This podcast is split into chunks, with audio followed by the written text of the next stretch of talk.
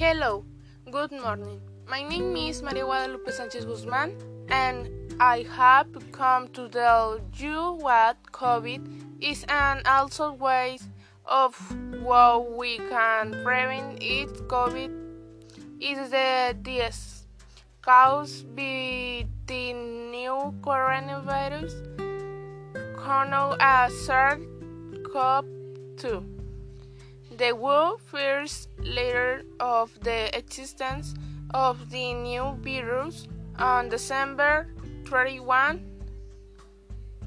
when it was informed of a growth of cause of viral pneumonia what had been declared in Wuhan the most common symptom of COVID are fever, dry cough, and tiredness.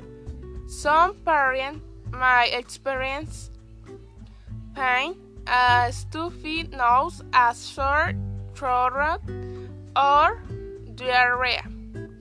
These symptoms are usually mild and appeal gradually. Some people because effect but only have very mild symptoms. That is, we recommend these five tips to prevent COVID. 1. We must avoid being in crowded places or even attend by a large number of people. 2. That people was their one frequently with soap and water and even more of for the contingents. 3. People to cover their nose and mouth when coughing or sneezing with a bit or, or with a tissue that always wash their hands to avoid further infection.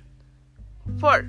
It is also preferable to stay 2 meters for other people if you have a cold or fever. 5.